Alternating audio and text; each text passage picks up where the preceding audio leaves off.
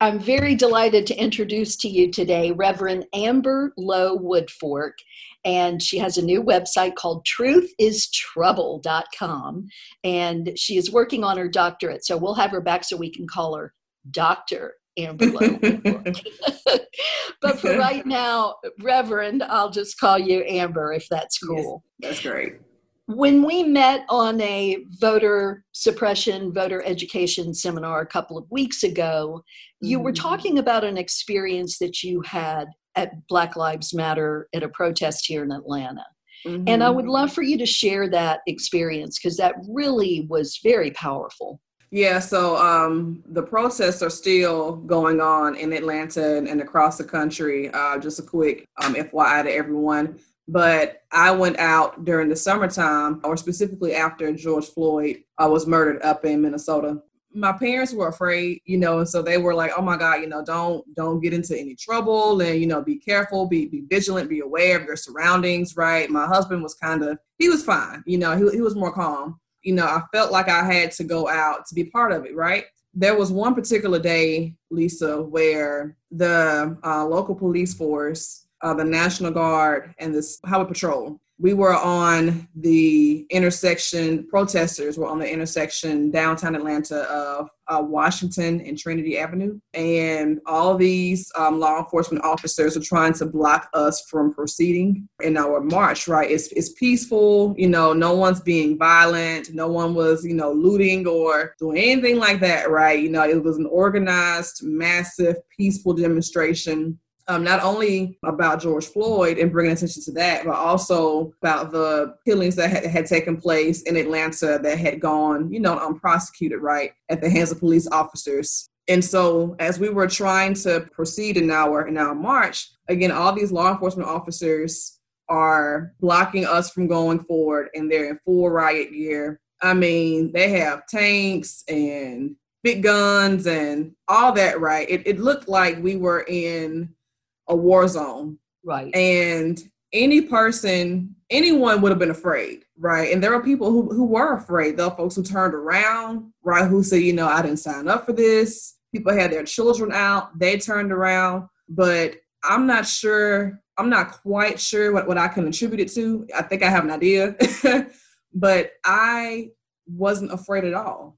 I should have been, right? As a black person, as a young person, as a woman, I should have for sure felt vulnerable and afraid, but I wasn't. I felt calm, I felt peaceful, I felt at ease. And so, and I stayed. I stayed there for another hour, I think. And I've never felt, I suffer from anxiety, and I'm always like, but I've, on I've edge. never, yeah, I'm always on edge, seriously, like a cat. and I I've never in my life felt so at peace and so at ease and, and, and so calm.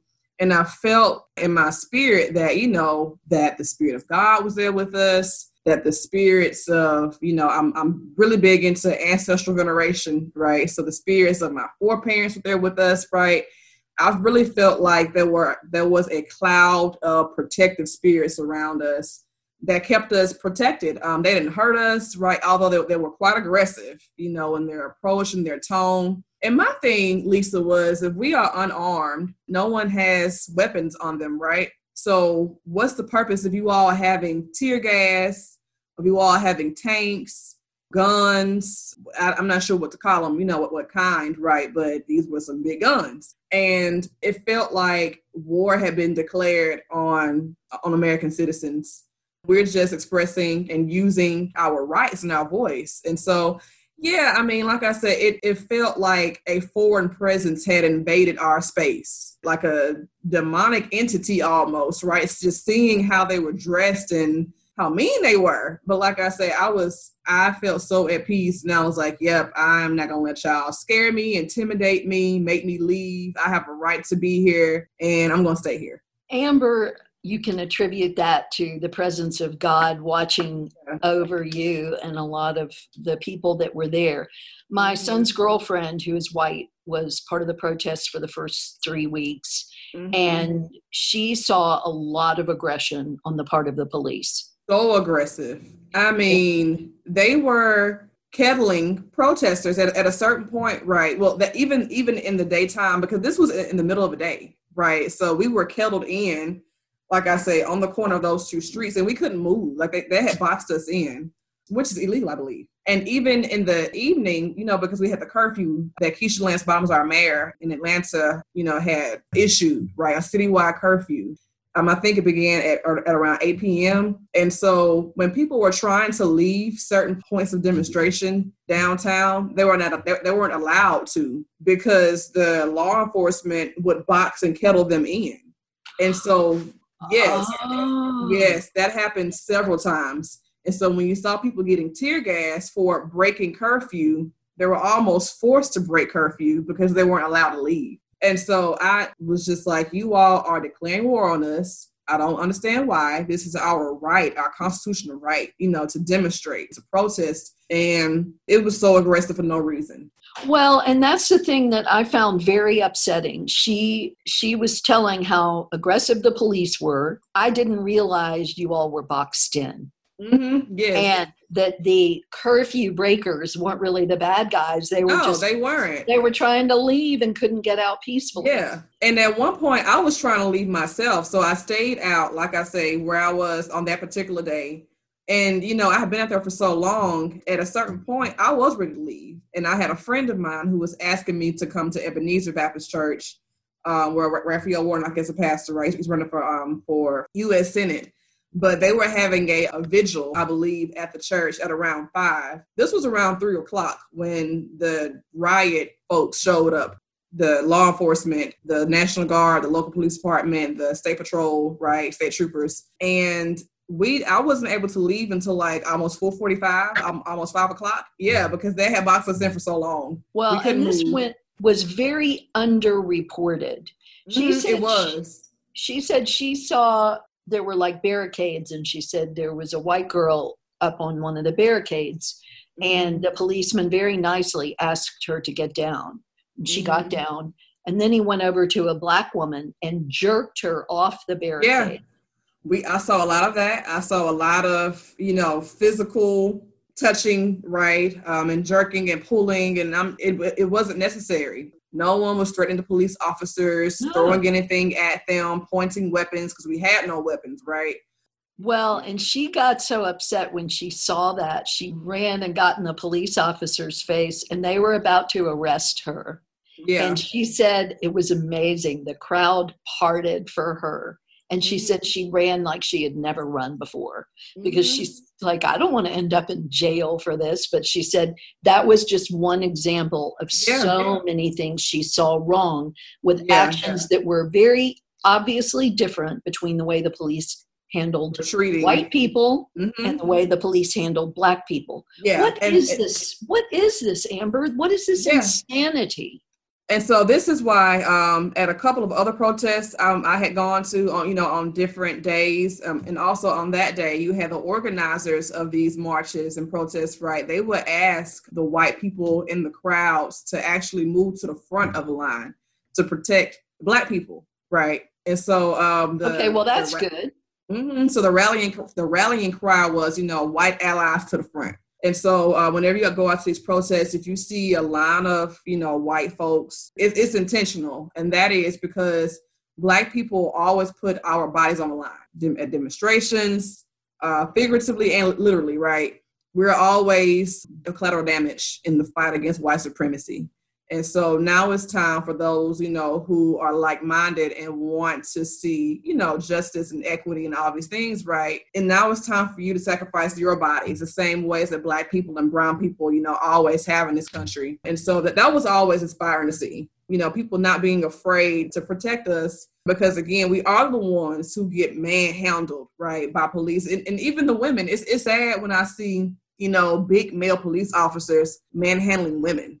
like, what is this? I don't understand this. This is not the America that we want to believe exists. And yeah, and it, it does, and it has for a very long time. And and people are tired of it. I mean, folks, you know, I'm sure people in your generation and mine as well. I don't want to raise a child in this. I don't want my, and I don't have children, but you know, if I were to have children, I don't want them to be raised in this. I have nieces and nephews, eight of them. none of whom I want to experience the things that, you know, I have and that my parents have and that, you know, their parents have and our grandparents, right, that are still manifesting and showing up in different ways and more insidious ways, right? I don't want them to experience that. And they're they're very aware. Down to my youngest niece who is seven years old. She is very aware of what's going on right now.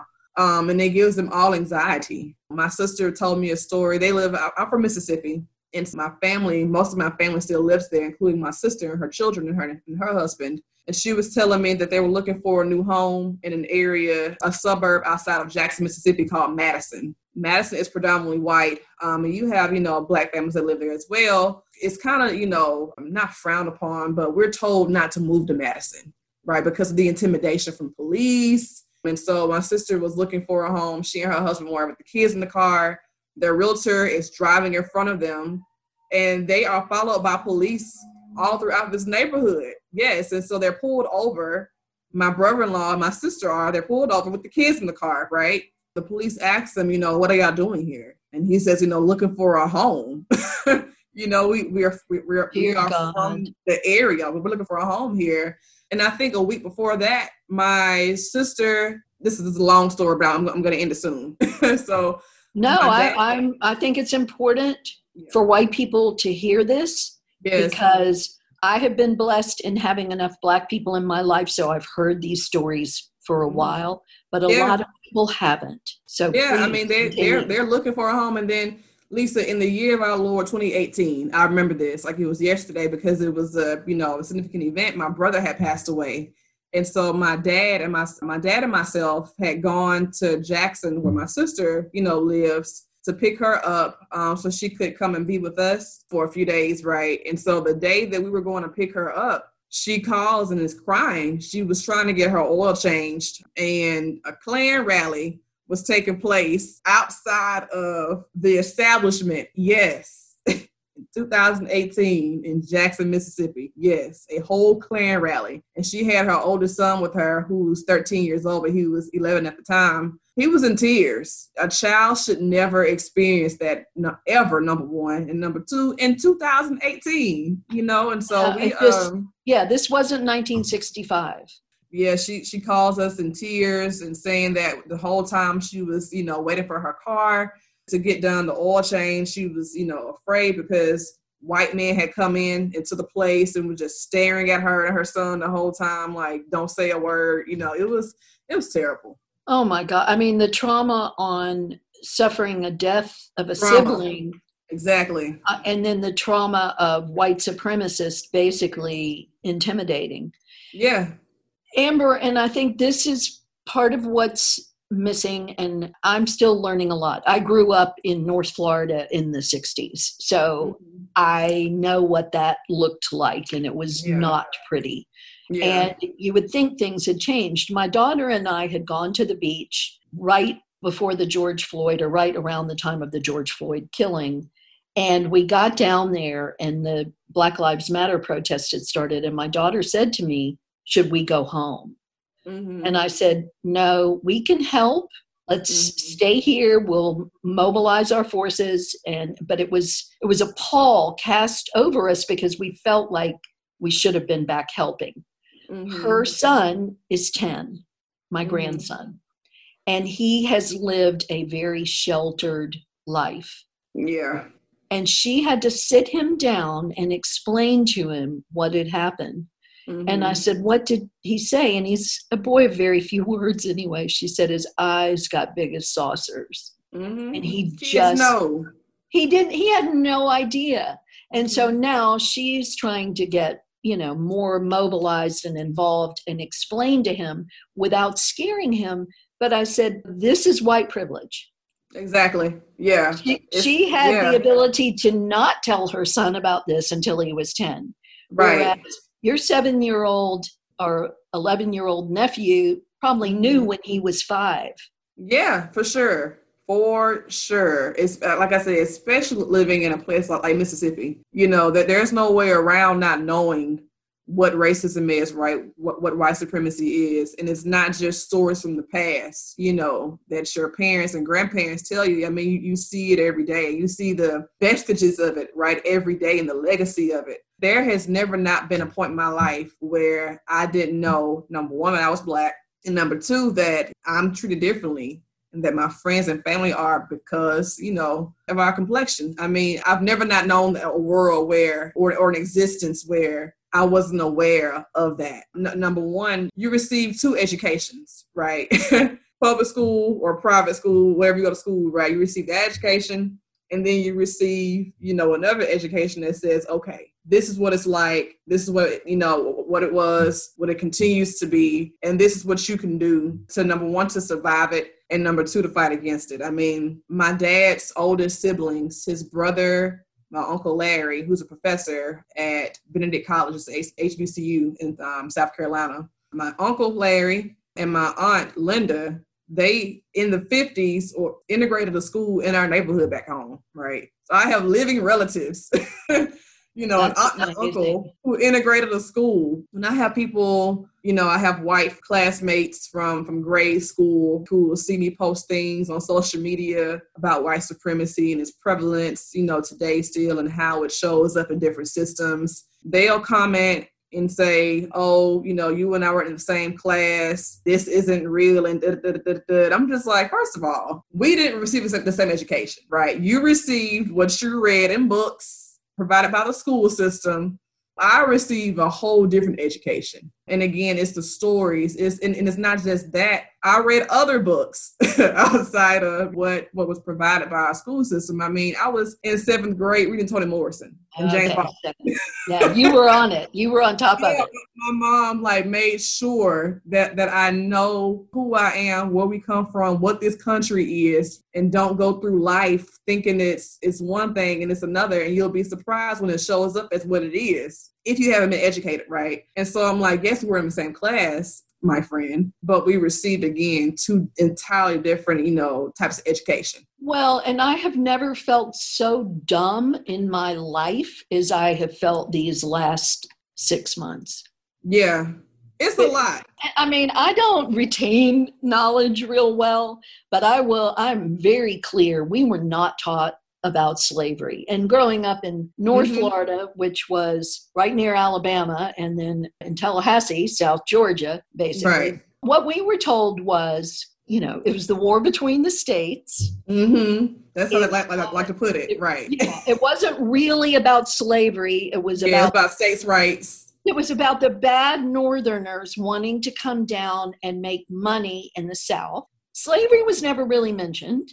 Yeah. And and it was kind of all glossed over and it was like one chapter. Yeah yeah and, that's how it was. I mean i attended lisa a predominantly black school and it was the same way. Again you know i had i had white classmates right but the school district itself or the school that that particular school rather that i attended in the district was predominantly black and it still wasn't a comprehensive education on slavery right? It was just a chapter and like I say, that that is why my mother and my dad and my grandparents were so adamant that okay, we need to teach these kids. and I think for white people, it is it's so horrific. The more we learn, the more I mean, and having done this podcast now, what I'm seeing is it all goes back to slavery. A yeah, lot of this. Most of this stuff does.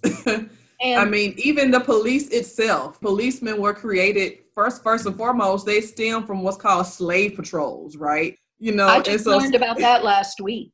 Yes, yes. Literally, the American policing system stems from slave patrols, and slave patrols were meant to capture black folk who had tried to flee from the institution of slavery, right? Most of what we do in this country is tied to slavery because this country was built on slavery. Like its whole economy, its whole its whole existence. The Great American Project, right? The experiment of America itself is built on the enslavement of black bodies and the genocide, right, of brown bodies. It's so fundamental and it's so simple. And we act like it's not it's, it's not a fact, and it, it is a fact. Lisa, quite frankly, you know, you said that okay, that, that you felt dumb in the past few months. It's black folks too who don't know how to talk about race and slavery, right? I mean, we're we're all going through a learning process. That is so very true. Reverend Amber Lowe Woodfork is our guest today on Alma Am I Racist? You can visit her website. Her website's called truthistrouble.com. So I hope you'll join us again next week when we continue this conversation with Reverend Amber Lowe Woodfork. If you'd like to drop us a note, please feel free to send me an email, almaamiracist at gmail.com. Until next week on Alma Am I Racist, I'm Lisa Smith Henderson, and thank you for joining us.